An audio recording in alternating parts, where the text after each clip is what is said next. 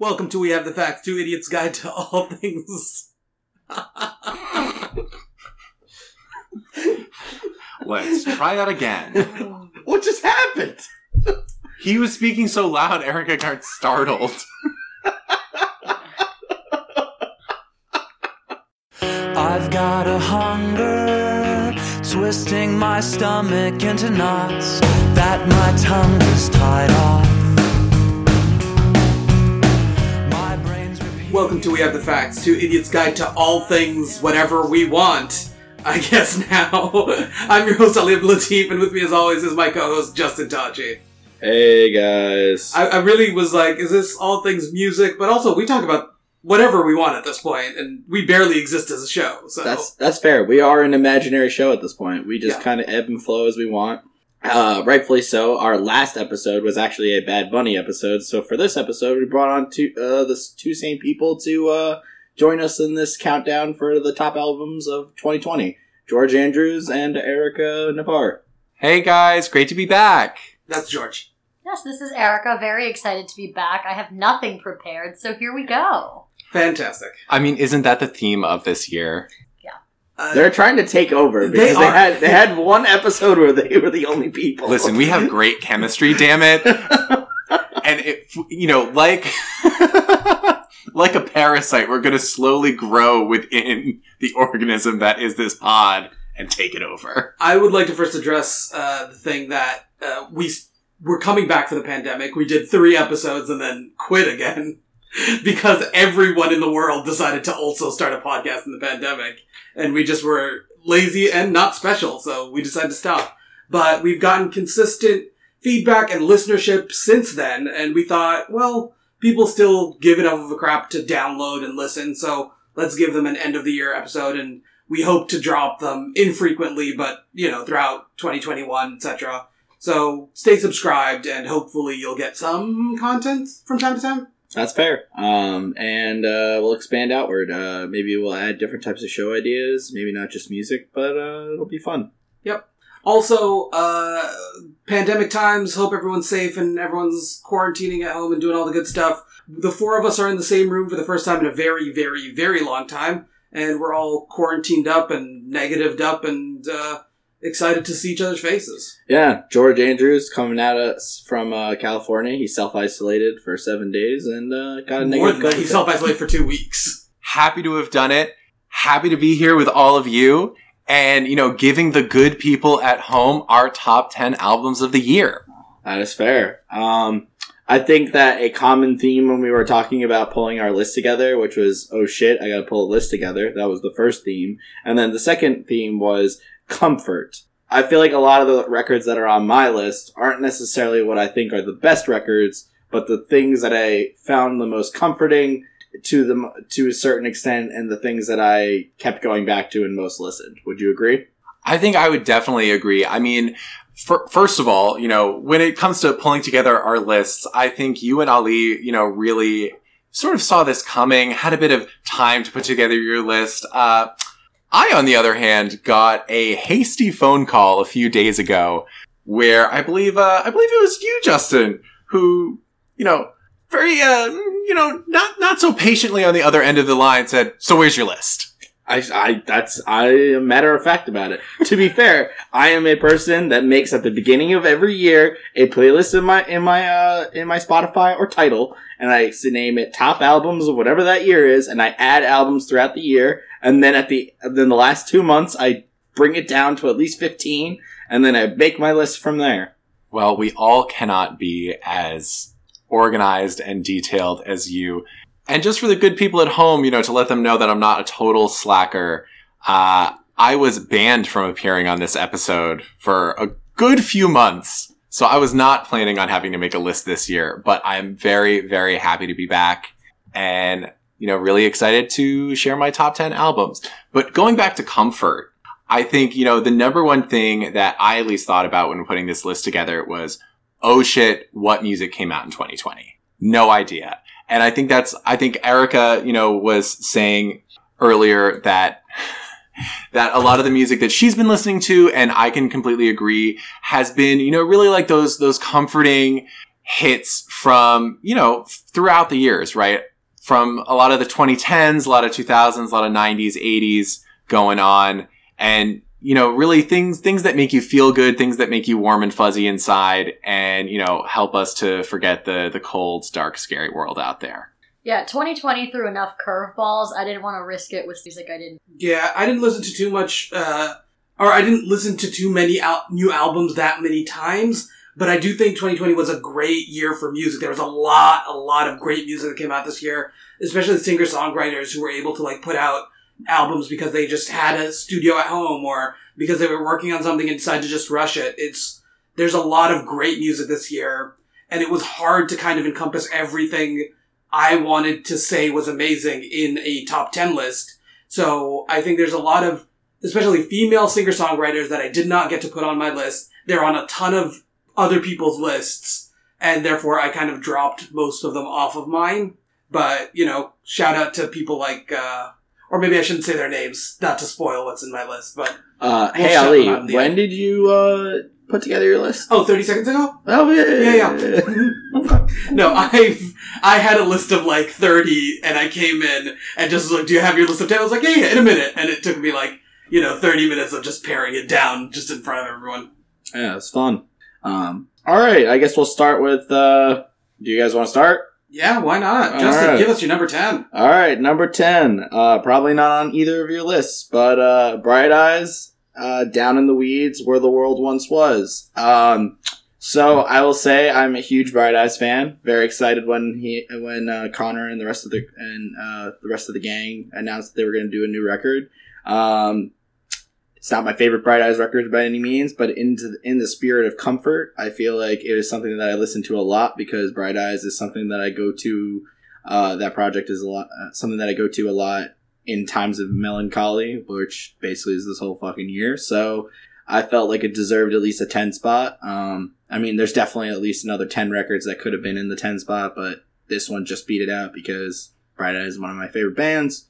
It was a pretty safe record, I would say, in comparison to what they've done in the past. But it's their first record in nine years, so I was excited for that. So, so that's my number ten. Yep, George, you're number ten. So my number 10, I would say, and you know, Justin is going to come after me for this 100%. I will say that this next, you know, my number 10 this year was probably a bit more experimental. I wouldn't call it music as much as I'd call it artful noise. Fetch the Bolt Cutters by Fiona Apple. Probably her first record in, I'd say a good number of years, right? Twelve years. Good, yeah, 12 years. I might have something to say about that. Yeah. I- later, so, so, and here's the thing, right? Is I'm not going to come out here and say, and which, by the way, on the Discord after this comes out, that is going to be the headline. Justin Tachi, not my favorite record. I would say I thoroughly enjoy this record.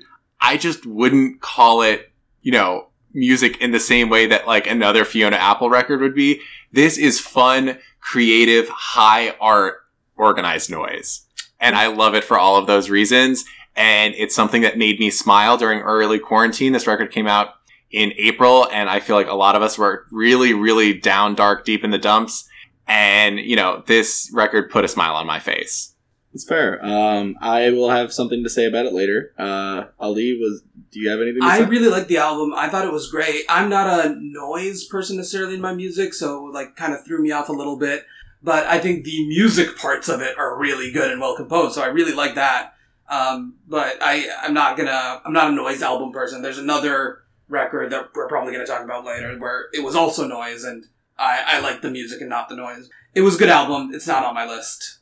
But my number 10 is Anjimile, uh, Giver Taker. Give, Giver Taker. Oh, Is that a giver slash taker? Giver Taker. Giver her. One word. No, two words. Two words. Two words. So like two words, no space? Two word space. Giver Mhm, Taker. mhm, Okay. Uh, Anjimile is a Boston uh, musical artist, so I felt really compelled to support local music. Uh, their music is like super, super cool and super interesting. And if you've never heard of them before, I really suggest you check them out. I mean, on that same subject, and I think you'll, you actually sent this over to me, you know, just to shout out another Boston based artist who did not have an album this year, but did come out with a fantastic single called Closer is, I believe, George, no, Roxbury, Roxbury based MC Oompa, who is a personal favorite of both Ali and myself. We were very, very lucky to see her live late in 2019. And we had been very much looking forward to seeing her again. I believe it was in April, but hopefully, you know, once shows are back again, we will be able to see her perform some of her new material. And if you're out there on Spotify, check out Closer. So I learned about Anjimile through Oompa. I, I think they collaborated on a song or something, and like that was my lead in to there. So I'm really glad that I uh, I took us on that little tangent. All right, Justin, give us your number nine. Number nine for me is Deftones album Ohms. Um, I never was a huge Deftones fan. Uh, this year, especially with bands that have a really big catalog, I kind of stray away from because I I'm the kind of person that can't just listen to one release from a band. I have to listen to everything. So a band that's had a 30 plus year career um, is kind of daunting, especially when they release records at least every five years. So um, I got into them a little bit once I heard Ohms was coming in. I, I, I, you know, started to really listen to and like, you know, Around the Fur, uh, White Pony, um, Diamond Eyes, and Yono Koi. But Deft, uh, but Ohms came out and it's like the perfect blend of what Deftones did in the past in the '90s, combined with uh, a lot of like a Slowdive vibe or like kind of like Tool elements that uh, creates a really interesting atmosphere around like a really heavy fucking thing that wants to make you throw yourself into other people. So, uh, yeah, if you're looking for a, a, a slow burn rager, uh, definitely listen to uh, Ohms by Deftones. Yeah, I grew up with Deftones, surprisingly, as a person who has good California. taste. Um, but yeah, I grew up with Deftones because my brother was a huge fan, so I would listen to uh, White Pony a lot. I'm glad they've continued stuff. Yeah, I would honestly say if you're if you're looking for um, their m- uh, most refined material, probably in the past fifteen years, definitely check out Ohms because uh, it's it's a it's a good ride of uh, nostalgia, but also with new ideas. So, George, you're number nine. All right, number nine. Um, so my number nine this year is probably my latest addition to this list, considering this album has only been out for less than 10 days, honestly. So, you know, as a little pre-Christmas gift, Slaughter Beach Dog on Christmas Eve released at the Moonbase. Um, and before anybody comes at me to say like, George, this is 100% just you rushing to complete your list. You had no number nine. You were basically Ali, but you know, way earlier than him because you actually did your homework and had a list of 10 records on time.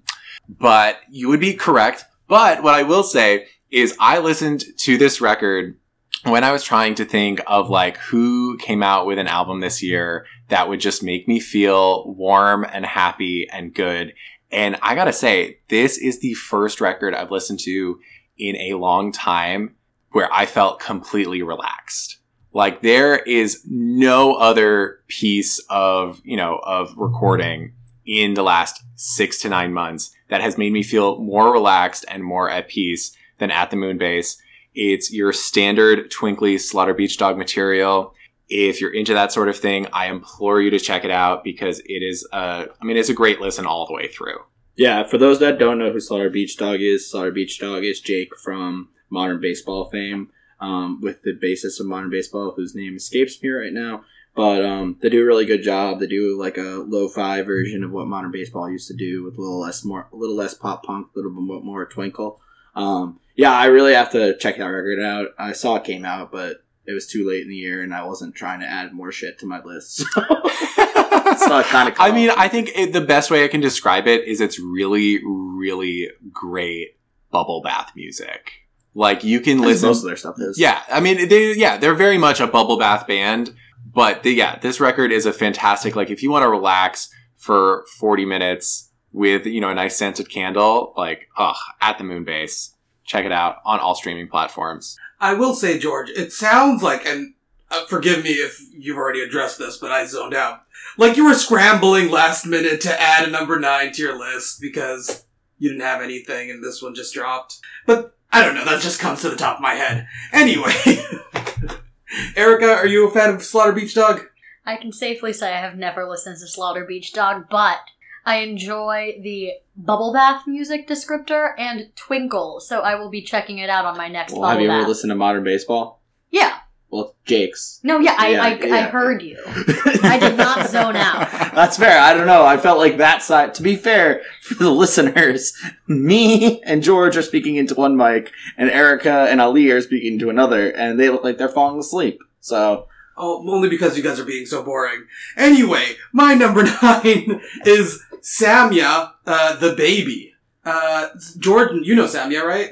Uh, I I do know Samia. Uh, I believe she is the daughter of acclaimed actress Kathy Najimy. Yes, she is the daughter of Kathy Najimy.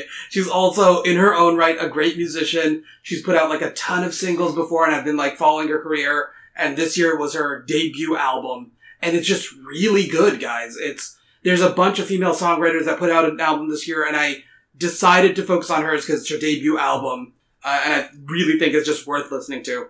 I think it's missing a little bit more of the like fun music that she started her career off with, and it just shows that kind of more contemplative, mature music that she's grown into over the past year or two. And I wish she had like included some of the maybe older stuff that was a little bit sillier or more fun, like you know, someone tell the boys they're not important anymore. That song, you know, that just boppy, silly. So so what I'm what I'm hearing here, and uh, you know we can pull Erica in on this one is I'm hearing Brooklyn Sad Girl. Is that is that the is that the box that we're we're putting this into? I think she's evolved into a Brooklyn sad girl. I don't think she started off necessarily there. I think she probably started off in that like more fun boppy girl phase and then moved into the sad girl music world. And I think she's really good at it.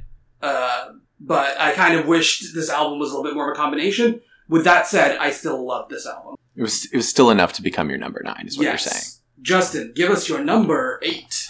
my number eight is actually a late addition. Um, it is something that I know Ali's about to scream at me for, but uh, I three weeks ago uh, was looking at someone's list and look listened to this band and or I guess project, if you will, and I uh, lost my shit and it immediately had to it wreaked havoc on my list and uh, because I only listened to it three weeks ago, I probably only made it to eight. But if I had this record for longer, it might have made higher on my list. And it's uh the project known as Clipping. Um, the album's called Visions of Bodies Being Burned.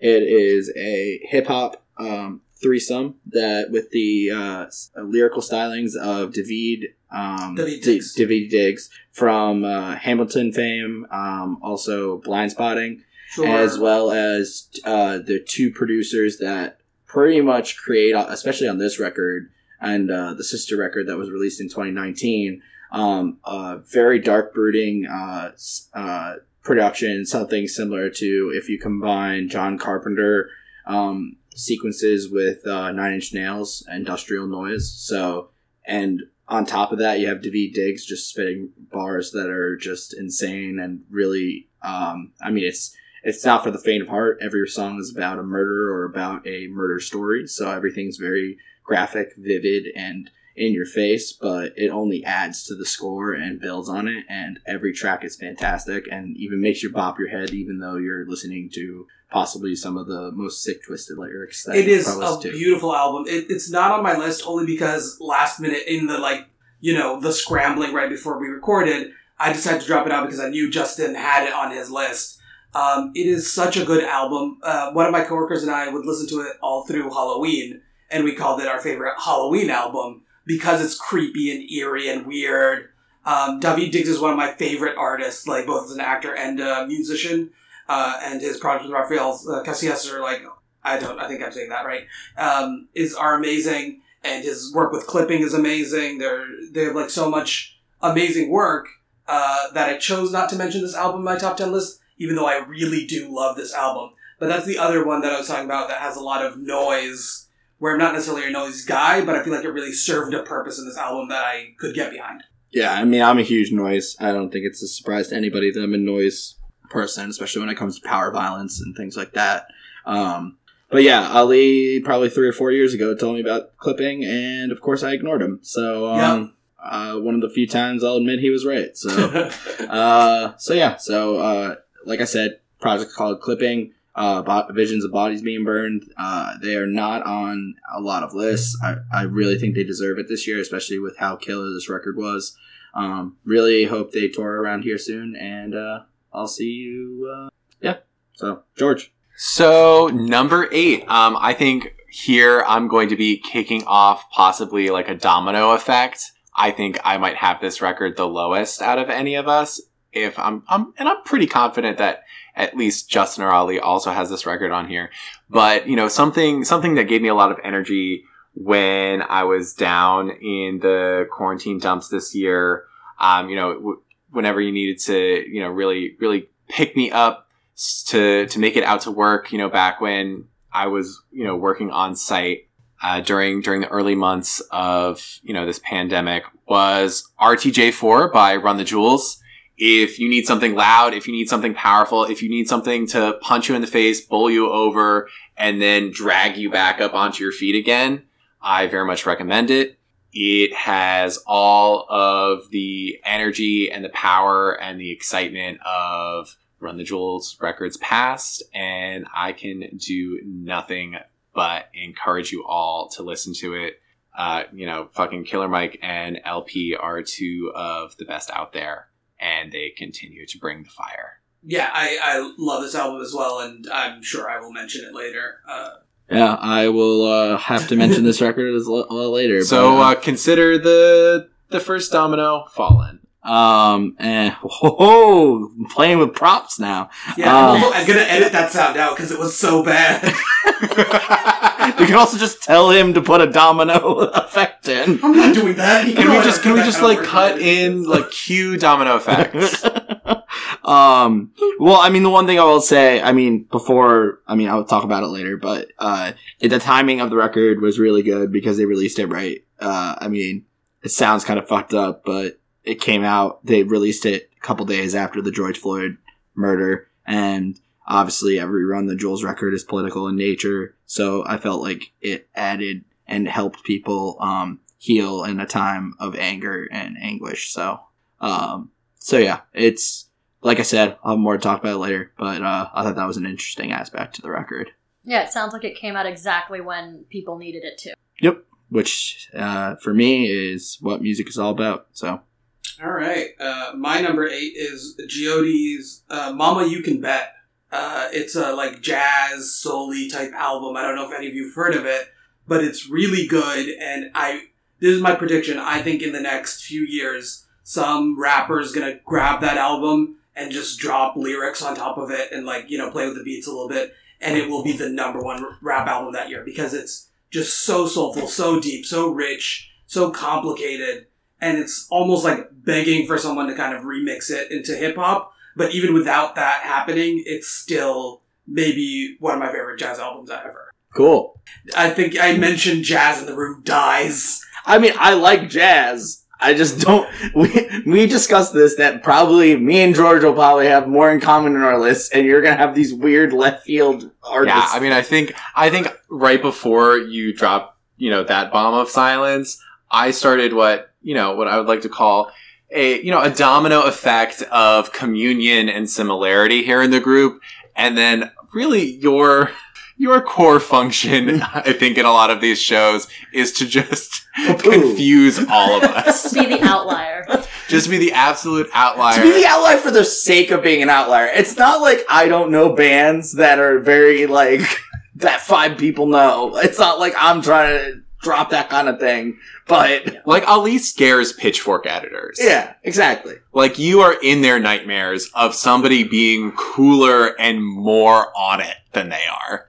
I think I just don't know anything. Like I don't know what's popular in the world. Like it just doesn't touch me. So like I'm just on Spotify moving around, like looking at whatever pops up, and sometimes I'm like, "Ooh, that looks cool. I'm into this." That's fair. Whatever. To you be guys fair. poo-poo away. To be I mean- fair, we can't all listen to Talon of the Hawk all year. All right, well, that's just rude. I mean, yeah, I feel I feel attacked. quite honestly, Attacked. I did that. personally, emotionally, physically. Yeah, I did that like how shitty was your Spotify wrap up thing, and it's like you listened to these songs way too much, and all five of them were from Talon of the Hawk. So you know, I have nothing of value to contribute. Here. Oh, would you like to hear what mine, what they said about me? What was it, the pudding thing or yes, whatever? pudding dot cool. Yes. If you guys my my tagline was your Spotify was a '60s acid flashback. Too many feelings sitting alone in the cafeteria. Bad, mainly because it's all Grateful Dead, Joy Division, and the Smiths. They just called me basic, Well, and You know. gotta say that stung more than any other single word in the English language. I mean, Oh. listen, George. None of us are going to come to your defense here. yeah, I was, like, I was gonna say. I feel like they got it. Justin, you want to come in with your number seven? All right, number seven. If you know me, this does not come as a surprise. This record was going to make my list. Um, she had released a perfect record uh, two years ago, and now she comes at us with the third of the trilogy, Ariana Grande Positions. Um, this record is fantastic. Uh, I wouldn't say it's as good as um, Thank You Next because it's not. I, I wouldn't say the whole thing is perfect, but the production on it is pretty solid. Um, the songwriting is good. Um, it's just a horny fucking record. Uh, everybody's trying to fuck on it, and uh, you know, I mean, especially coming off of a record that's so dynamic as Thank You Next, I feel like That's she. what I'm really looking for in my music. How horny is this? uh, didn't know I needed it, but apparently that's what I needed this year. That was 2020. You know, that you know what, Ali? I will say, I will say, in Q1 of 2020, in case we've all forgotten, the tagline of Q1 was, "It's 2020, baby. We all eat ass." That's fair. And guess what? So is Ariana Grande. exactly. She's there to defend all of us in our times of need. Yeah, Thank I- you, George. I'd say this record is about as horny as all of us have been in quarantine by ourselves. That's fair. So, uh, if you if you just you know you out there you know feeling a little horny, put on the record. Um, no, but in, in all honesty, it's a really good record. Um, good good fun pop songs. Uh, I feel like if you I was saying to George in the car before because we were listening to this record. Um, if you combined half of these songs with half the songs on Sweetener, it would be just as good of a record as Thank You Next. But as a whole, Positions is just as good. And out of the trilogy, I would say it goes Thank You Next is my favorite, obviously, then Positions, then Sweetener. Yeah, I'm not surprised that this record is on your list. I'm surprised it's only at seven. Uh, I think it's because there are other things that blew me away this year, and she always brings the fire, and almost I expect more from her. Wow, wow. Also, Justin wanted to set off another domino effect. So it could come around. This is, I mean, this is part of the magic of this podcast is that all of the things that we have in common, how few and far between they might be, we do rate them all differently. Yeah, I mean, I'm just gonna say, I think this is probably a two person domino because I really don't think this is on Ali's list. You know, you never, you never know. You never know with this guy over here. Number one. All right, uh, number uh, number seven, George. All right, my number seven this year is, uh, you know what? I'm going to ruin the surprise. It's going to be the first of two from this artist. This artist killed 2020. This artist was the number one streamed artist in the entire world. I'm sorry, pudding dot cool. You can call me basic all you want, but this artist had honestly three of the best records of 2020. I have only included two on my list. This is the, was the second that he put out this year. I'm going to say it again 8 billion streams in 2020 from this artist. This is, and please excuse my Spanish, Las que no iban a salir by Bad Bunny, Lil Benito, and uh, I can see Erica over here beaming, wishing she had her little bunito to give a squeeze to. Um, like I said, this was his second album this year. It was a bit more relaxed than than the first album, but you know, we all need a break. We all need a break. So Ali, you want to cut back on this one? Let them talk for an hour, and then No, no, no, I got this. Yeah, he does music and there's songs, the beat sometimes. He did Dorito commercial. That was exciting. Yeah. Yeah, He- so that was fun. it Cheetos? That's Dorito. His logo Those looks Cheetos? interesting. So we Oh. have It was things to say about Bad Bunny, for sure. He also had uh, limited edition Crocs come out this year. I didn't year. know he put out three albums this year. That boy's busy. yeah, Well, technically, the second album is, as the title suggests, it's the songs that didn't make it to the first record. and yet they're still that good. Yeah, there, these are the songs he cut from the first record, which was already what, like sixteen tracks long. Yeah, I mean, li- listen, Benito has been very, very productive this year. I have a question. Ali, can you ask me for a glass of water in Spanish? Agua! Agua! Erica, would you like to explain this? No, Well, that's fair. No. We'll leave it there. What's your number seven? Uh, Koreatown Oddity, who is a uh, amazing rapper that I've told both of you to listen to, and I'm pretty sure you both ignored me. Put out a record this year called Little Dog. That's not true. I listened to it. Did you? How'd you feel about it? I liked it. I, I didn't. It wasn't as good as clipping. It's not as good as clipping because it's like less experimental. It's more of a this is like a, a young new rapper who's putting out some some really cool, interesting work that I thought you might be into. But Yeah, I, I didn't dislike it. I thought it was good. It wasn't. It wasn't top ten for me, but it was definitely a good. Good yeah, record. I think if you're interested in checking him out, jump in on the song Koreatown, which I think is one of his bests. Uh, and it's a great song about Koreatown, where he grew up, and uh, how it might not be uh, what you think it is. Anyway, uh, I guess uh, Justin, number six. well, first of all, did you? I assume George, you didn't listen to the record. Um, I listened to the one track that you played for me that one time while trying to ask me to listen to the record, and then I think I just I sort of stuffed it into you know one of the the back back rooms in my brain. Okay, I'm about to silence the room now, so I'm, at least I'm aware of it. Um, this band is a Canadian band. Uh, they're called No Joy, and the record's called Motherhood.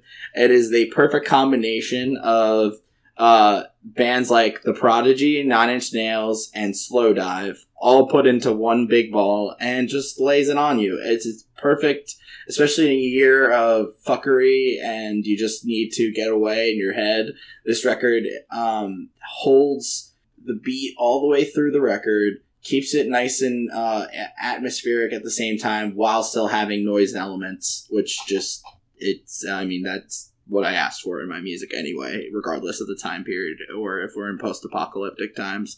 So. Um, very small band. Um, I don't think they made a lot of lists this year, but this record is really fucking good, and I'm really excited to see them live once, well, if ever shows ever happen again. Um, and also, I really want them to put out something else. Uh, yeah, No Joy. Uh, the record's called Motherhood. All right. I don't think any of us have anything to add on that because we've never heard of that. But uh, So from one silence bomb to another. I think as, you know, as some of our listeners and definitely the people here in this room can either assume or already know, uh, I'm a bit of a fan of French hip hop and lounge music. So my number six this year is Vintage by the French Algerian rapper and artist Soolking. If you are looking to be emotionally transported to a, you know, an ultra lounge slash opium den in the Paris red light district, this is the album for you. It's the perfect combination of, you know, club tracks and really, uh, and a K-hole, to be quite honest. Um, it really did something for me. I think that outside of the United States, France has the world's best hip hop scene. And I'd agree with that. I will, I will die on that hill. I think French hip hop is garbage, but that's just my. you poo then. I, I don't care for French hip hop, and I don't care, care for British hip hop. Oh, British oh, hip hop Brit- suck. Yeah, British hip hop is garbage. Kind of But garbage. British drum and bass is fantastic. fantastic. But, you know, I am willing to die on that hill outside of American hip hop. France has the best hip hop scene. And if you are into that, check it out. Vintage by Soolking. All right. Well, if you want to check out some Chechenian hip hop, hit me up because that's my scene. Anyway, uh, what number are we on? We are on number six. Ah, damn it! I have two listed at number six. Pick one. Classic no, I Ali think I'm move. just gonna go ahead and say both. No, Nope. I literally Ten hate you. albums. I Not allowed. Of course, you No. had to do this. 'cause My, You're a dick. my, my number six is Hannah's Lomelda and Soccer Mommy's Color Theory. I have something to say about color theory, but you need to pick one. Yeah, and then I, and then I- Unless unless this is a double album that no one knew was released, you are going to have to drop one of those. Yep. So those are my number six, and both are amazing albums. Uh, I think so, this is pro- Soccer Mommy's probably her best album so far, and she's really grown, and it's amazing and really cool, and it's on everyone's list. So I didn't feel like I needed to put it higher up on mine. Uh, and then Hannah put out Lomelda, which is amazing, and you should definitely check that one out if you're not familiar with her music. Um, but yeah, both are great albums. My number six, those two.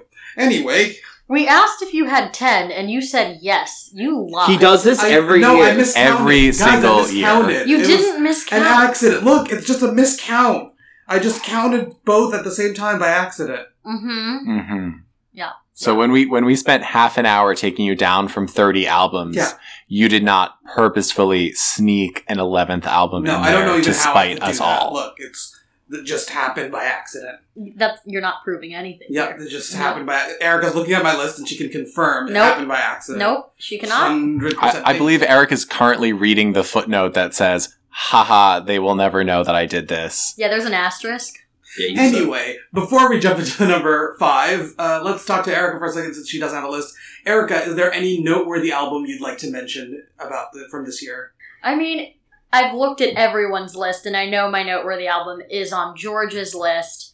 Um, but I've enjoyed a lot of singles this year, um, and one of them is definitely some of the new Taylor Swift stuff, which is not what you guys want to talk about. But I really enjoyed Cardigan. I we can talk about it. Yeah, we can talk we can about talk it. We about can it. talk about it. Let's let's We talk about talk This about is it. a this is a safe space, You know, not really in the good about that traditional sense of a sta- safe You know, space. you know what's really good about that record? Bon Iver. Yeah, you know what's really good about that record? I can hire a band too to write my record and then say it's my record and then uh, you know get what all I want, whatever too. It's it's a good record. I don't think her lyrics have really matured as much as uh, the mu- her musical taste has.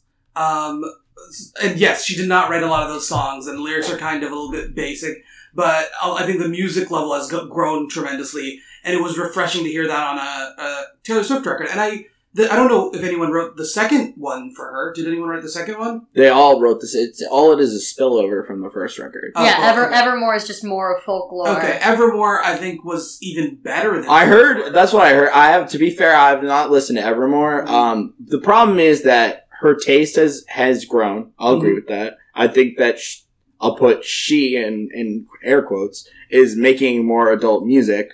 But the problem is the lyrics don't match it now, and now it's like they're almost like a generation behind.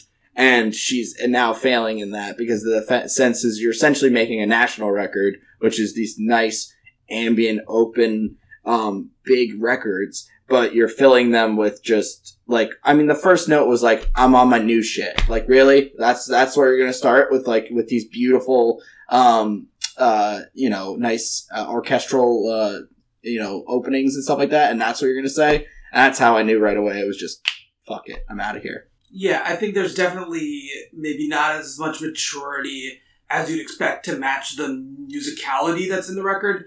Uh, but again, there's some people who really, really love it. So But that new exile, the, the In Exile song with Bon Iver is perfect. In Exile's great. Cardigan be is actually fair- a good song too. Card- I like Cardigan. Cardigan I enjoy, it, but I think the one that really captures the most, like, this is Taylor Swift's lyrics, but the music doesn't sound Mhm. off from it, is The Last Great American Dynasty. That one is, like, kind of more uplifting. It's like, it's like this is a woman kind of just here to fuck around, and I enjoyed that about it. Evermore I haven't really listened to aside from being in my roommate's car and she's playing it, but I have been inspired to braid my hair like Evermore for the past, like, so. All right. Well, let's move on to our number fives. Uh, Justin, give us your number five. Uh, as someone said before, uh, my number five is Run the Jewels, RTJ 4. Uh, Boom, dominoes working. um, this record is, I would say, either their best or tied for their best uh, for their uh, records. I would say, for me, it goes.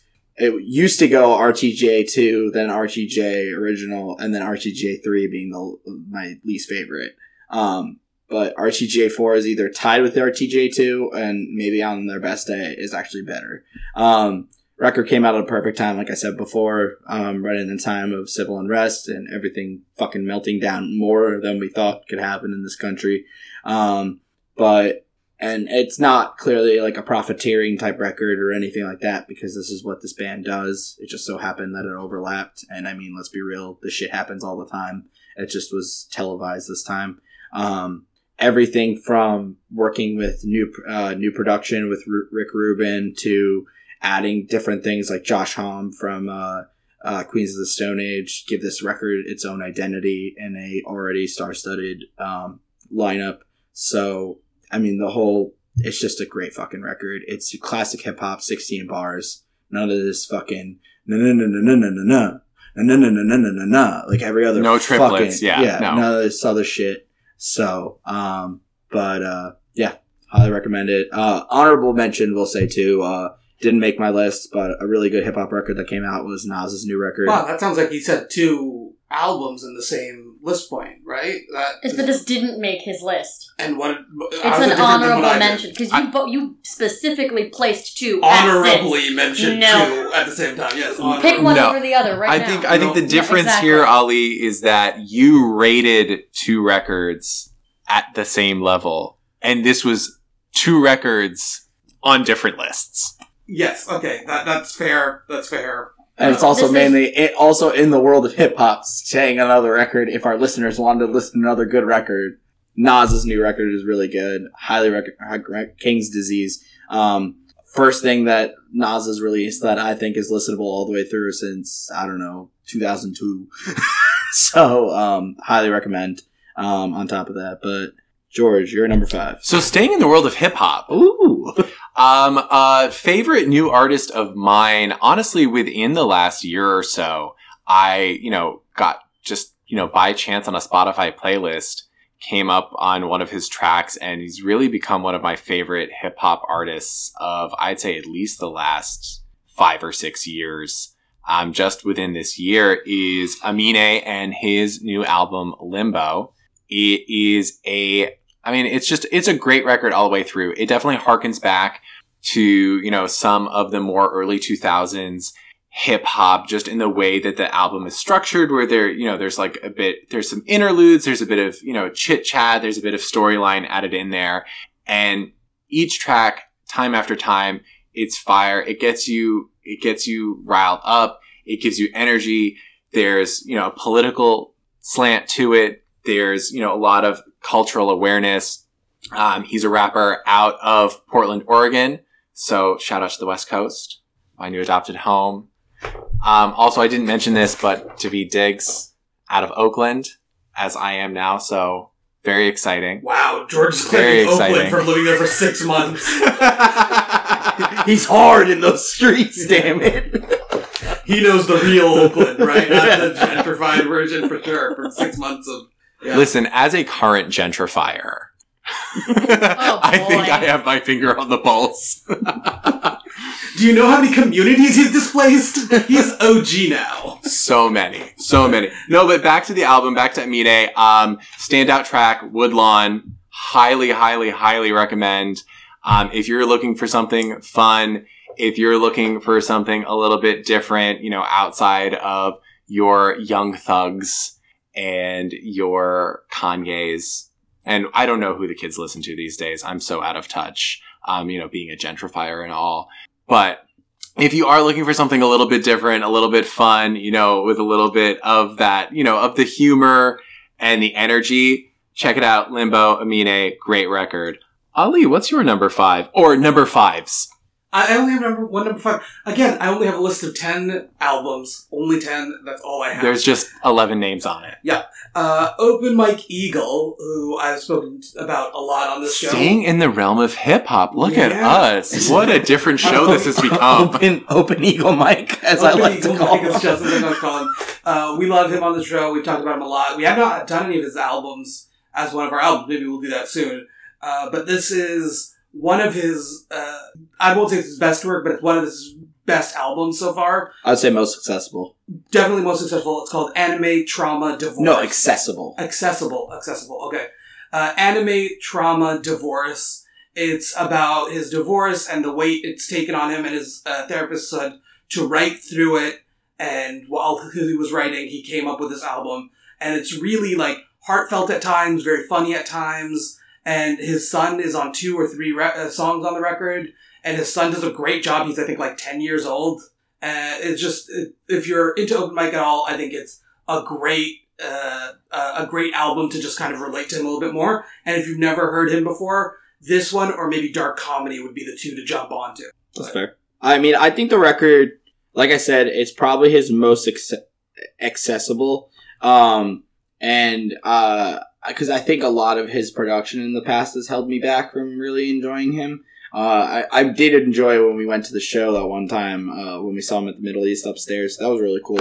But, um, I think that this record really meshed with, I mean, it- it's kind of awful what he's going through right now with the divorce and everything but I think it meshes really well with his with his what he's got going on with his production style. So uh, I would say, uh, I mean, it it wasn't really going to make my list, but definitely a good listen if you're looking for some new hip hop, especially emotional leaning hip hop. So Yeah, if you're Uh, a fan of anime, I'm not really a fan of anime, but I used to be once upon a time. He dropped like a ton of weird, interesting anime references. Some are on the nose, some are like very convoluted. And I know a lot of anime fans who have been listening to the record who weren't fans of him, who became fans because of like all these references they could like jump onto. I'm a comic book kid, and the last one, uh, his last record had a lot of comic book references, and, and that's like one of the things I jumped in on. Uh, but yeah. yeah, yeah. I feel like those references I get more than these ones because I'm not a big anime guy, but still cool.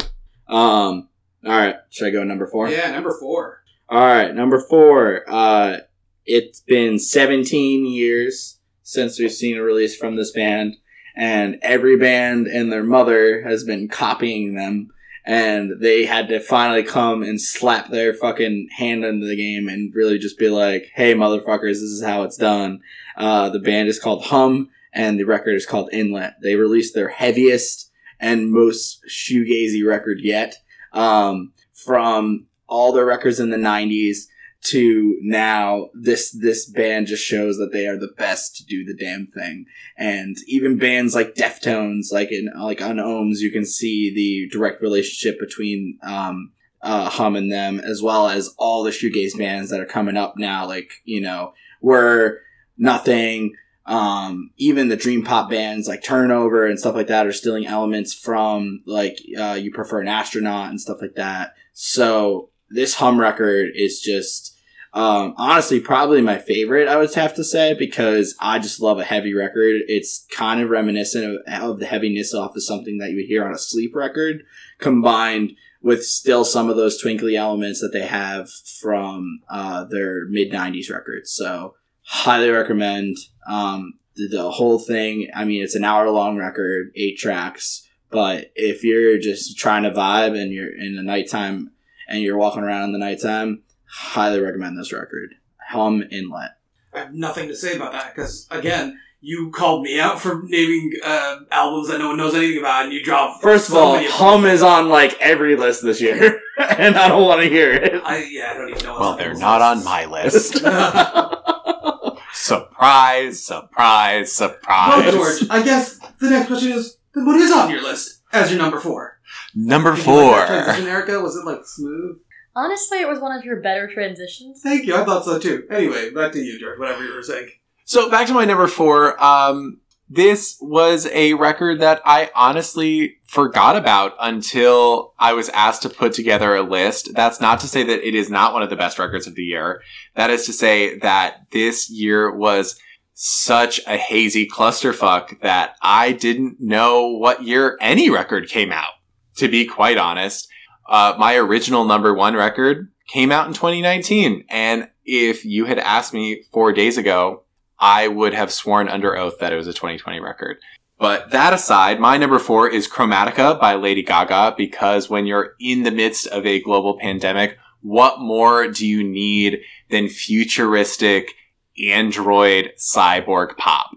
Yeah. To be fair, it is the cyberpunk uh, dance opera of the year.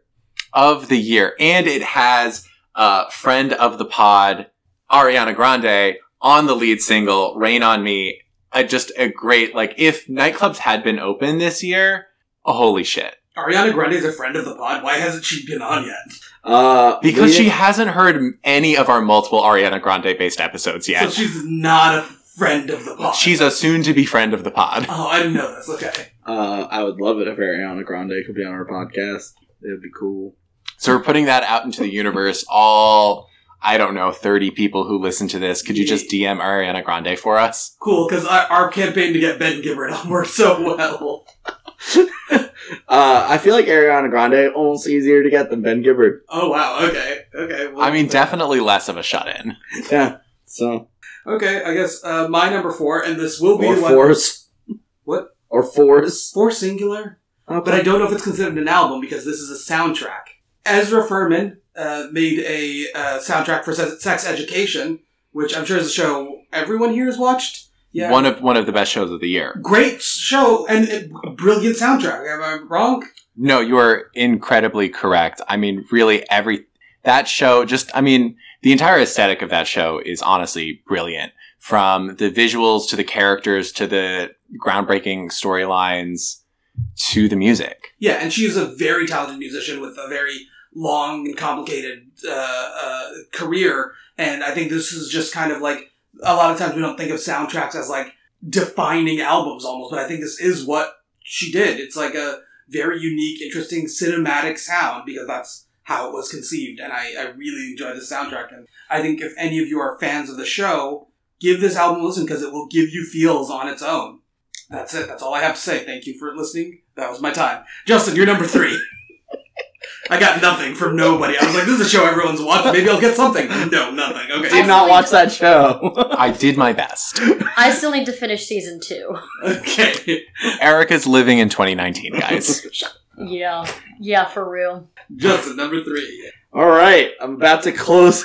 Make everyone else shut up as well. Um, this record is from a band that is pretty much a darling of the pitchforks and a, and a darling of like the spins. Um, the band is called IDLES. They're from uh, Birmingham, uh, England, and they are came out with their record called Ultra Mono this year. Uh, literally hate their first two records. I do not like. I did not like this band, and then I saw the record and I was like, fuck it. I just, sometimes, I don't know if you guys agree, but do you guys just like hate fuck listen to records sometimes? No. Like you know that it's gonna be bad, so you just gotta listen to how bad it is to know how much you're gonna hate it? No. Yeah. Yeah. No, I get you. Yeah, especially art, uh, maybe not so much artists that I hate, but like artists that I already, that I like, that I know I'm not gonna like the record. But anyway, I listened to this record, fucking blown away. This record is very socially conscious. It's, I mean, to be fair, the reason that I think I like it is because it's co-written by David Yow from Jesus Lizard, um, who pretty much added this, the production to be just a straightforward punk record. Uh, it almost has oi elements combined with Joy Division. My only, um, negative comment about the record would probably be that the drumming is a little repetitive and they could have changed it up a little bit and added some more fills. But the whole record as a whole, coming, speaking from things from class to, uh, class wars to racism to, um, consent with women to consent of anybody and, and their gender and everybody and realizing everything is just, uh, really nuanced and I think a really good way to do it in a punk record that doesn't sound too obnoxious. So, uh, definitely check it out. Record called IDLES. Uh, the band's called IDLES. Uh, record's called Ultra Mono. Um, yeah, I can't wait to see what they do next. Hopefully they don't go back to their old sound because this is so much better. So, uh, Justin, would you say that this record is punk's answer to Eating Ass in 2020? Uh, yes, I would say so. I, I just wanted to check in with you That's there. that's fair because on the uh, especially on the consent song, there's French in it, so might as well eat. And the French love eating ass, Uh, It, it is true. That's why all of their cheeses taste of ass. but in the best way In possible. the greatest way possible. Shout out to the nation of France.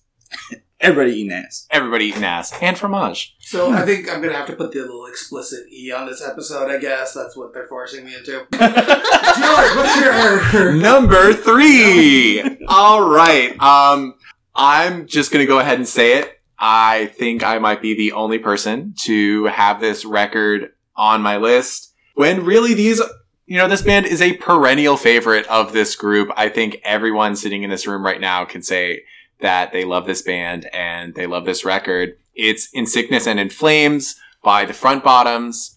You know, I, I gotta say, when everything kicked off this year, I think one of my first thoughts was, wow, I really need a new Front Bottoms record because I am playing Talon of the Hawk to fucking death.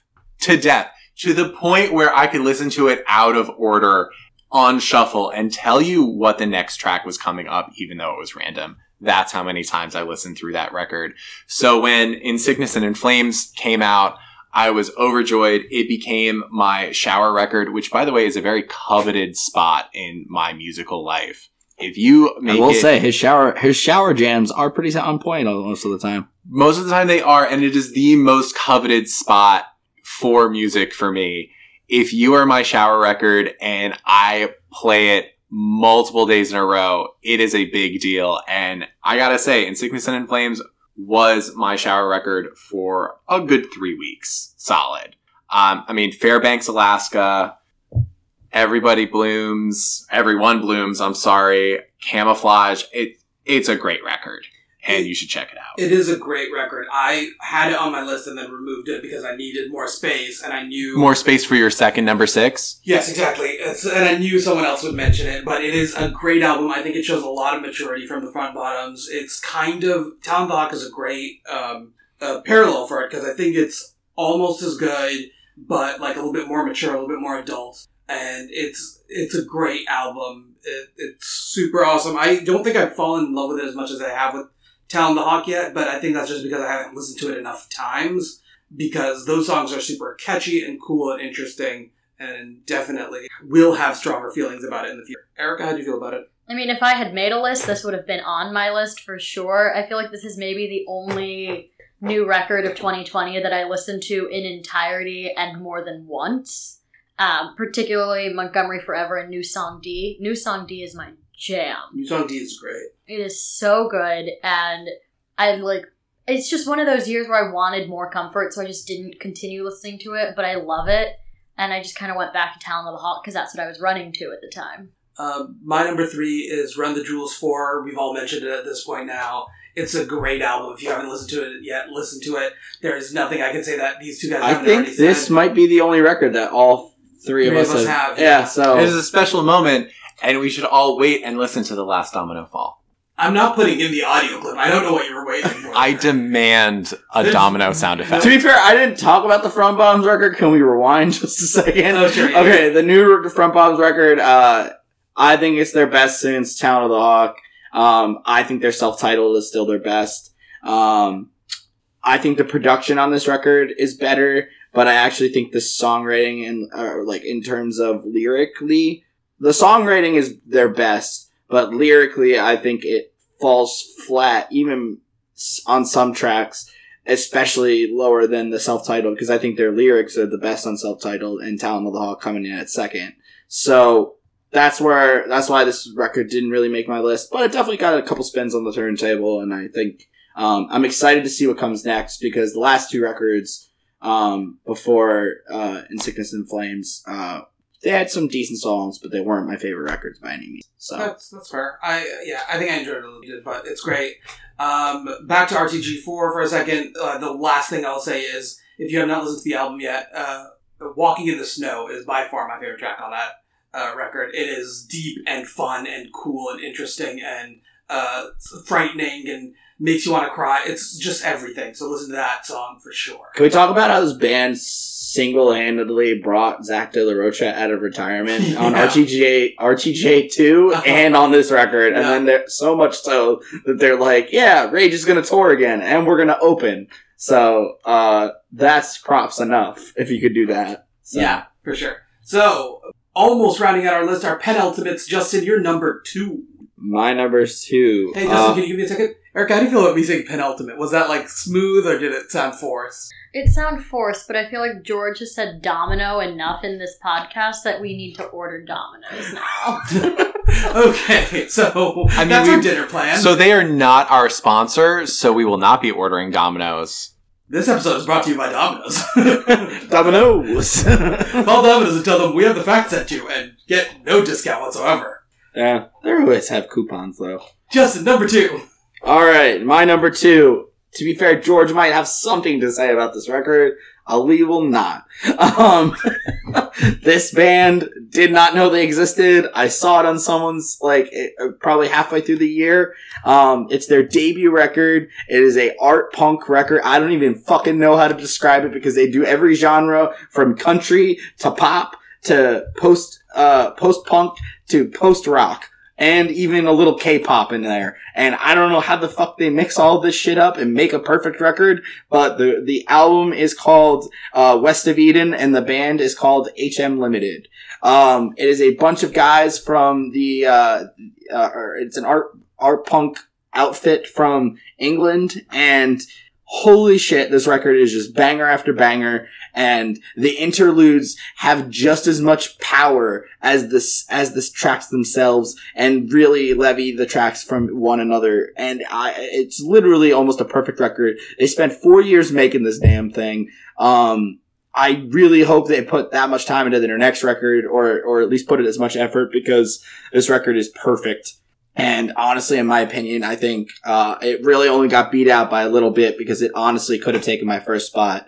But um, yeah, this record is so fucking good. I really can't wait to see this band live. Um, George, do you have anything to say? I don't think I have too much more to add. What I will say is that, you know, while you really reveled in the complexity, I think for me, I'm really looking forward to their next record because I see all of these elements and these are all things that I, you know, am always so attracted to in music.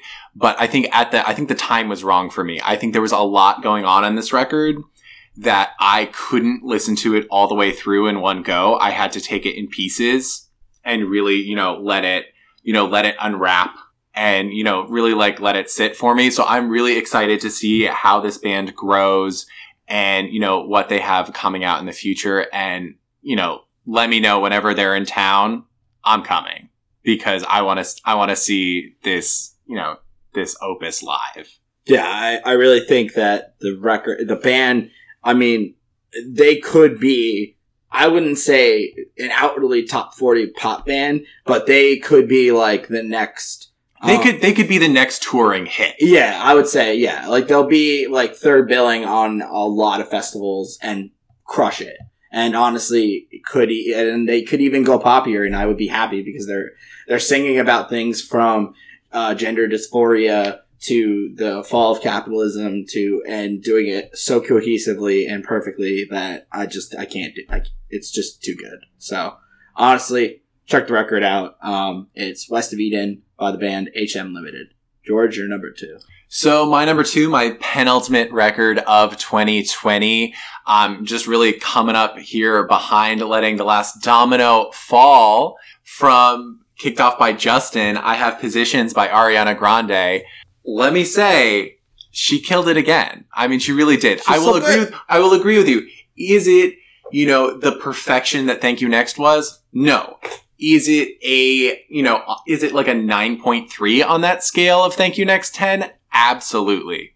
And you know what? 2020 was a frustrating, horny year, and this was the frustratingly, jubilantly horny record that we all needed. Yeah. I mean, I'm, I'm sorry. What other pop star could put out a record called 69 and have no one bat an eye? Yeah, no, and and just make it catchy as fuck. Exactly. Even uh, even our fellow ass eater over there is just uh, reveling in it. Yeah, yeah, uh I, hey, hey, there's there's no shame here. Ariana Grande did it for all of us this year. Huh? I mean, every everyone from everyone in this room to I'm going to be honest with you. I went to a punk barbershop this year, and that was all that was playing That's how we roll, was baby. Ariana. So, I mean, it really she's America's sweetheart right now, and I am on for the ride. Ali, you're number two. Or twos. Number two is Worriers. You or someone you know, Wow. right? I didn't know this was going to make it on your list, let and alone this play. hot. Such a good album. I re-listened to it recently when I was like putting together my list, and I was like, God, it's like obsessive. I get so into it, especially like uh, World's End of the opening track is so good, but like the entire album is very well put together. It's very interesting. I think it's their best album yet. Uh, super into it. Uh, Justin, you listened to the album. How'd you feel about it?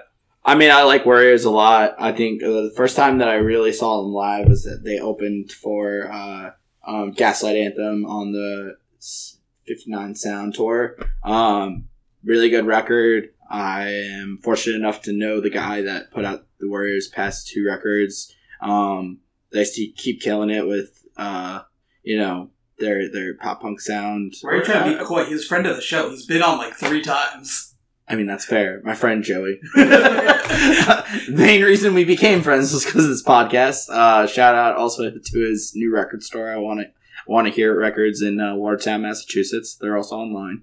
Um, but regardless, uh, getting back to the band, um, Worriers is a band that keeps growing. I think will gain more and more uh, momentum over the years, um, especially for the LGBTQ community. Um, I think they're doing really good things. Um, yeah, I, I, I like the record a lot. It just I, I don't think I didn't think it was uh, gonna make my list, but definitely an honorable mention for the year. Yeah. Also, uh, they're doing a lot for the pizza community because they put out a song called "Chicago Style Pizza is Terrible." Because Wrong. if you are a true fan of pizza, you know that Chicago pizza is garbage. It's a casserole. It is Yeah. my favorite kind of pizza. uh, if you haven't noticed, Erica is a trash person. I'm garbage and I love garbage pizza, but Chicago style pizza is so good. It has no right being that good, and you guys are all wrong. okay, You can agree to disagree. I think though, I think, and correct me if I'm wrong here, guys, but you know, we have made it to the number ones. And I think before doing our number ones, I think if we all, we, we gave Erica the opportunity to do an honorable mention. I think it's only right that, you know, we, we do one round of honorable mentions, either of a song or an album Yeah, that, that's that fine. didn't make it before we give out our number ones, you know, play up the suspense for the folks at home. Sure, Justin, give us an honorable mention. Oof. Um, honorable mention. Um, uh, Touche Amore put out a record this year. It's called Lament. Um, I didn't see how they can put out anything close to what Stage Four was, which was a number one record. Uh, of I think that was 2016. Um, that record was really fucking. That record was really good. Um, s- but they put out the record called Lament. Um, it just barely didn't make my list, but it's a really good record. Um, it's it's a little bit more fun loving than Stage Four, especially because of the uh, content on it and what it's about. Um, so it's just a good, straightforward uh, screamo record. Um, another good record was the album uh, called Spice. Um, well, it's self-titled from a band called um, Spice, uh, coming out of California. Really cool uh, California vibes. Kind of sounds like surfy at, at points, but with like a fuzz feel. Um, it's got the uh, ceremony connection because it has Ross from Ceremony singing on it. Um, highly recommend. Um, really good record. Um, uh, also, I'm surprised. Well, actually, to be fair, it could be someone's number one, but I'll say it's also very good. But it just didn't quite make my list. Was Lianne La um, and uh, her record was really good as well this year. So uh, those are my probably I would say top three honorable mentions. Wow, really, really trying to compete with Ali for number of records mentioned in the episode. I'm loving the enthusiasm. Um, my honorable mention this year is really it's more of an artist than it is a specific track. Although I will recommend a track. Um, this is actually a friend of mine from many years ago who's doing great things. Um, so if you're a fan of DIY female hip hop, Bebe Soul is her name. Check her out. She's out of New York these days, formerly of LA. Newest single is called Hiding For. Again, if you're really into like ethereal, intergalactic, you know, female based hip hop, she's going to be your jam. I believe uh, the kids are calling some of this decor. If I'm right, TikTok, let me know. Let me know, all you little TikTok kids out there. Um, but really good friend of mine putting out some very interesting music, really growing as an artist. Check her out. She's on Spotify and SoundCloud. Bebe Soul. The single is called Hiding For. All right. Uh, I want to call out uh, Tawny Newsome and uh, what's uh, Bethany Thomas put out an album called Material Flats It's really good. Laura Marling put out a record that's really good. Laura Stevenson put out a record that's very good. Waxahatchee put out a record that's very good. There are just so many female. are you just gonna try and do all 30 of your original records there right are now? so many female singer songwriters that put out amazing, amazing albums this year, and I'm just so sad that I couldn't include all of them on my list. But I just want some like diversity in terms of just like different genres and different types of musicians just to be represented. So I couldn't just cover literally everyone who I wanted to cover, but those are some amazing albums. Uh, I'll leave it at that. Uh, Justin, you're number one, rounding up the list. Sorry, do I not get? yeah. we, we gave you a whole round and you had nothing to say. You just skipped. Fine, Erica, go ahead, say something. Thank you. Tell You us asked- more about. You asked me to I be lost here. control over my own show. Tell you us. asked me to be Because they here. think that they're they think that they're fucking Hot so- shit, yeah, right. The, the, Yeah. that- they did one Yeah. episode that did well, and Yeah, and the then fans also- love us. Also, the fact that fucking Miss fucking Chicago Pizza thinks that she knows shit about food. fine, fine, go ahead, go ahead. Tell Yeah. us your deep dish favorites or whatever. Yeah. Okay, first of all, meat lovers. Second of all, I didn't have the mental energy to listen to albums this year, so a few tracks that just kind of kept me going every time I took a walk outside around my neighborhood for the 10,000th time. Cowboy in LA by LANY, Heat Waves by Glass Animals, Easy by Troye Sivan, and very obviously F 2020 by Avenue Beat, because really, fuck 2020. Okay, now Justin's number one. Thank you. All right, my number one. Uh, if you've been paying attention, it's no surprise. Uh, it is. So this is the record that broke the mold for my list because I probably didn't listen to it the most this year, but it definitely was the best record that um, came out uh, this year in terms of style. Um, it should have come out probably in 2018, and it would have been a big fucking mama jama of a hit and what especially with the um, what the record's about, especially in terms of Me Too. Uh, the record is Fetch the Bolt Cutters by Fiona Apple. Um, she makes perfect records. Um, even though she took 12 years to make this record, it doesn't fucking matter because every record you know that she has is perfect in every single way. Um, what these guys have to say about noise and whatever being utilized is wrong because it is uh, part of the jazz lounge, lounge sound. And I think that this record redefines what could be a lounge record and honestly plays plays to those strengths. And uh, her vocal delivery and imagery is bar none some of the best in this and will be this record will be probably the best of this decade or the last decade. And um, yeah, it's just a perfect record. Um, I hate to be really because I mean, let's be real. A lot of publications already gave it to her, but if you're the fucking queen, you're the fucking queen. So she deserves it. Number one record, Fiona Apple, Fetch the Bolt Cutters. George. So my number one record this year is also no surprise to anyone, especially since we already on this show came out with a, I would say, critically acclaimed episode. Yeah, two thumbs up. Two thumbs up. Um, Erica, why don't why don't why don't you do the honors and introduce the record for Do me? Do you just not want to butcher the Spanish again? I just really want to give credit where credit is due and not look like a complete and total fool yet again. yeah. George's number one record of 2020 is Bad Bunny's Yo hago lo que me da la gana. Basically, I do what I want. And that's exactly what he did on this record. Every track, every music video, every lyric was perfection. Nothing makes you want to get up in the morning like this record. Um, he touches on everything from trans rights to women's rights to, you know, nostalgia for old school perreo music to just hardcore, down and dirty, I'ma fuck you raw reggaeton.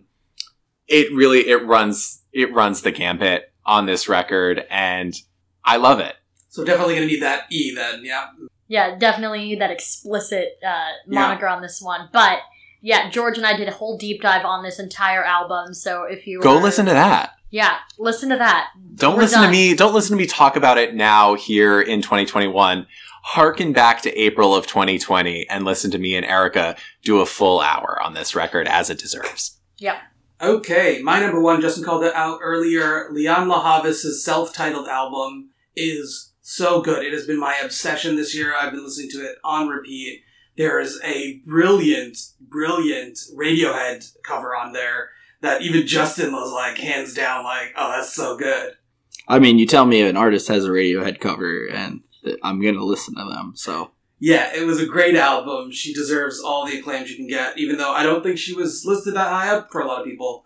Um, but I'm going to break away from the top 10 that we're saying great things about to kind of quickly point out an album that some people might think Justin and I forgot about or didn't mention. But that was very Oh, much on purpose. Justin, I think we need to talk about why Phoebe Bridgers was not mentioned in this list. Oh boy. So the Phoebe Bridgers missed this year. Um, I know that it's like top five on every fucking list in publication, but this record, I, I, I don't, ha- I hate to sound like an A&R executive at fucking like Capitol Records, but this record was not sequenced well. And some of the songs, like the songs by themselves are fantastic. It's probably musically her best record, but like Kyoto, a song that is a little bit more upbeat, should have been placed in the center of the record. She needed more upbeat records or uh, upbeat uh, records, or at least different sounding songs to create a more transformative record rather than a one note. I mean, yes, the one note is good, but that one note for 40 minutes is not good. So, My complaint about this album is kind of about a different thing. I do think technically it's probably a better album than Stranger in the Alps, but I don't think any of it resonated emotionally with me. So none of the songs really hit me in a place where I was like thinking about them over and over and over again, as I did with a lot of songs off Stranger in the Alps. That's not a complaint about her or her music. We love Phoebe. We love the things she does, and we do both think this is a good album. We just did not think it was top ten. it's it's it's a problem of this her being such an icon in indie and creating such great projects from Boy Genius to Better Oblivion Community Center to her first solo record. Um, I only expect the best from her, and I just feel like this thing fell a little short for me, and th- thus suffered a little bit in what I felt about it. But also, that doesn't really matter because who cares what I think? Because she's getting all the praise she needs, and uh, I really can't wait for the next one because hopefully uh, the sequencing will be a little bit better for me, and uh, she'll continue to put out great music like she always does. Okay, we're running long on the episode, so let's try to wrap up. I would just want to go around the table, and 2020 has been such a rough year that we all had something like things we watched or something that got us through it, things we listened to, things we read.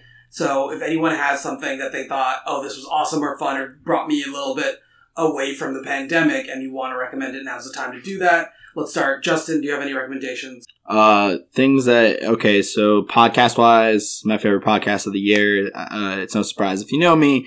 My favorite show of all time is Scrubs. So, uh, Fake Doctors, Real Friends. It's really good. It's what uh, got me through a lot of these fucked up weeks. Um, uh, it's not a new show by any means, but I finally, because I had the time, I took the time to watch it. I watched Sopranos in like a week. Um, it's a little fucked up that it's uh, hit so close to home, but uh, it's a very good show. and um, and uh, yeah, I mean, and then just uh, also, I pretty much in the past three years have become a very gross deadhead. So I listen to a lot of dead shows, and uh, all my friends hate me for it. So that's fun too. Yes, we do. George, anything you've been listening, watching to, reading, something you just want to recommend to people that's been taking you out of the pandemic a little bit? Yeah, things that have helped me this year. Um, I'll say podcast wise, number one has no. Well, I'll, I'll I'll give two podcasts. I'll I'll do a little Ali and say they're one, but they're two. Um, the first is the Hidden Djinn. If you're interested in mythology, the paranormal, um, you know, in you know worlds of worlds of magic and and intrigue, this is a podcast for you. Um, it was really fun for me. It was released throughout October and early November of this year and really got me through the fall and through the end of fire season out in California. Um, can't recommend it more. It's a Spotify original, so go check that out. Um, also for podcasts, I've really been loving the BBC podcast, You're Dead to Me. Um, if anyone out there is also a history buff, but, you know, needs a good dose of comedy in there. I cannot recommend this podcast more. I've listened to it on planes, trains, and automobiles and never get sick of it. They have a pretty good back catalog, and series three is coming out quite soon. Um, other than that, um, I've been really reveling in. I've been watching a lot of comedies and trash reality TV. To be honest, um, uh, really three big hits for me: Schitt's Creek, Selling Sunset, and Indian Matchmaking have all you know really helped me escape the the doom and gloom of this year. And that's all I Maybe we should just do a whole season of this podcast on reality TV because I have a lot to say about Indian matchmaking. Uh, but you know, there's a, there's a lot of reality TV that we need to talk about, but some other time.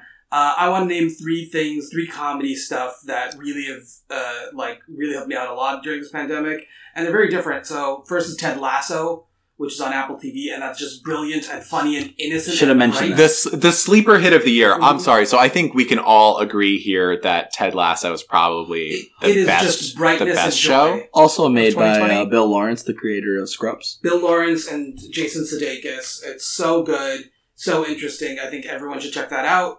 I think a little bit more in the absurd, weird, might not get it. Aunty Donna's Hou- Big Old House of Fun, which is super weird on Netflix um, and fun and uh, a little bit out there if you're not used to absurdism comedy. And then completely out there and filthy and poignant, but not really, and weird and oh god, I love it so much. Nate, a one man show on Netflix. I think no one has watched this, but it's so good, so weird. Uh, and I'll just leave it at that. Uh, you guys should watch it if you want to find out what it is, because it's it's very interesting. Uh, and we'll end with Erica. What do you have? Yeah, one jigsaw puzzles. I have like ten thousand, and I keep buying more. And uh, Is there a brand you like, or just Eurographics is fun, but I don't like that they don't include the picture Mhm. inside. You just get it on the box, and it's bullshit. Um, but yeah, jigsaw puzzles and the Dick Wolf cinematic universe has been kind of my saving grace. I've been watching a lot of SVU.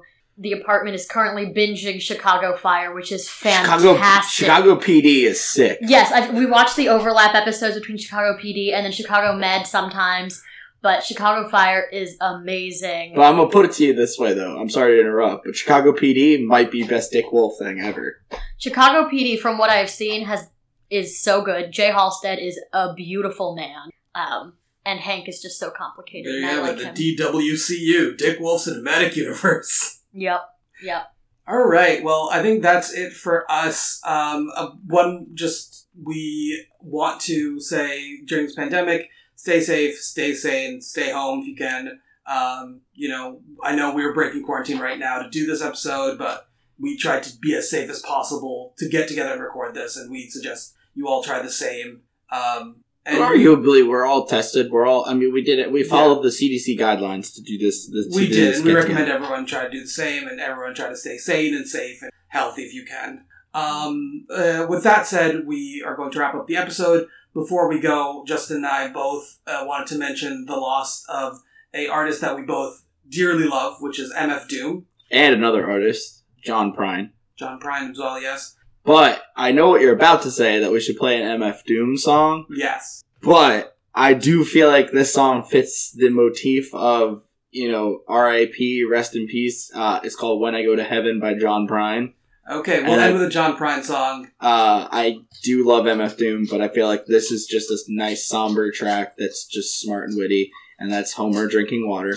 Um, Co-founder of the pod. but um, I hate to. St- do you care, or do you really want to do No, it? no, no, no, no, no. Homer's my dog. People know him on the No, I don't mean the drinking. I'm talking about Oh, doing the, the. John Prine song. We really lost the thread at the end of this podcast. This is a John Prine song, guys. Thank you so much for listening. We love you. Stay safe out there.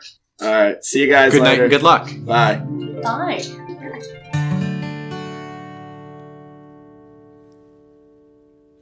When I get to heaven, I'm going to shake God's hand, thank Him for more blessings than one man can stand. Then I'm going to get a guitar and start a rock and roll band. Check into a swell hotel. Ain't the afterlife grand? And then I'm going to get a cocktail, vodka and ginger ale. Yeah, I'm going to smoke a cigarette that's nine miles long. I'm gonna kiss that pretty girl on the tilt-a-whirl. Cause this old man is going to town.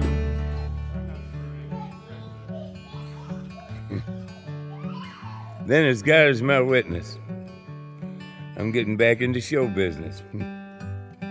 I'm gonna open up a nightclub called the Tree of Forgiveness and forgive everybody ever done me any harm. Why I might even invite a few choice critics, those syphilitic parasitics, buy 'em a pint of Smithwick's and smother 'em with my charm. Cause then I'm going to get a cocktail, vodka and ginger ale. Yeah, I'm gonna smoke a cigarette that's nine miles long. I'm gonna kiss that pretty girl on the tilt-a-whirl. Yeah, this old man is going to town.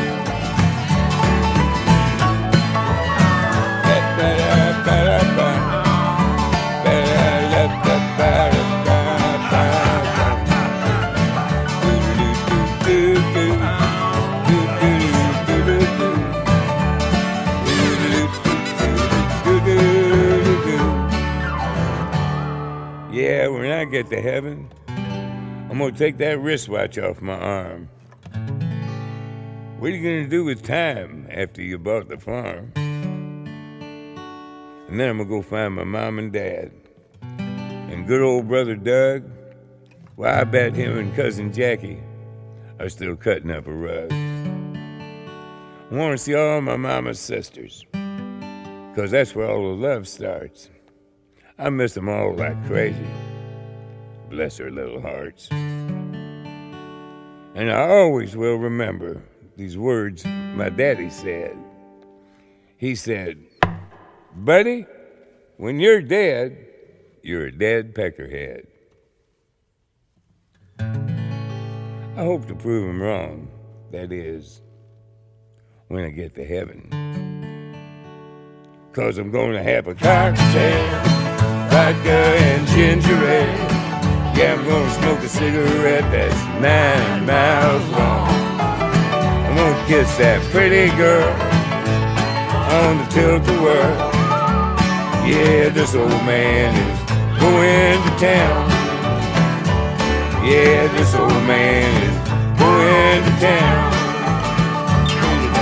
Do do do, do.